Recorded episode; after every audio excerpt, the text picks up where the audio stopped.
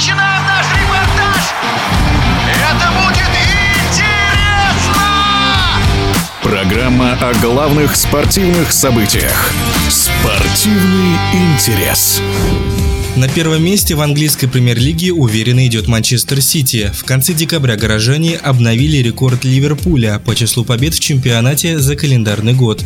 Крупный выигрыш у Ньюкасла стал для подопечных Пепа Гвардиолы 34-м в АПЛ за 21 год. У мерсисайцев в 1982 году было 33 победы. Мнением о чемпионской гонке делится в прошлом игрок Минского «Динамо», Туринского «Ювентуса» и сборной СССР Сергей Олейников. Чтобы остановить поступ Манчестер Сити, надо очень серьезно постараться, потому что Челси и Ливерпуль играют не очень стабильно.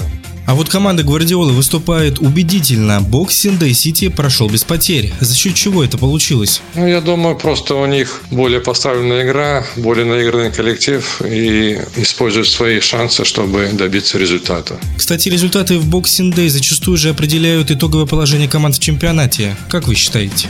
Мне кажется, это все-таки такое стечение обстоятельств. То же самое можно сказать про чемпионат Италии, что команда, которая заканчивает первый круг на первом месте, становится становится чемпионом Италии.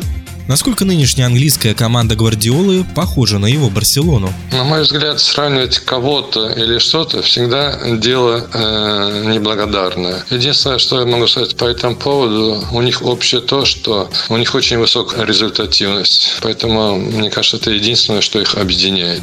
В эфире был советский белорусский футболист, в прошлом игрок Минского «Динамо», Туринского «Ювентуса» и сборной СССР Сергей Олейников.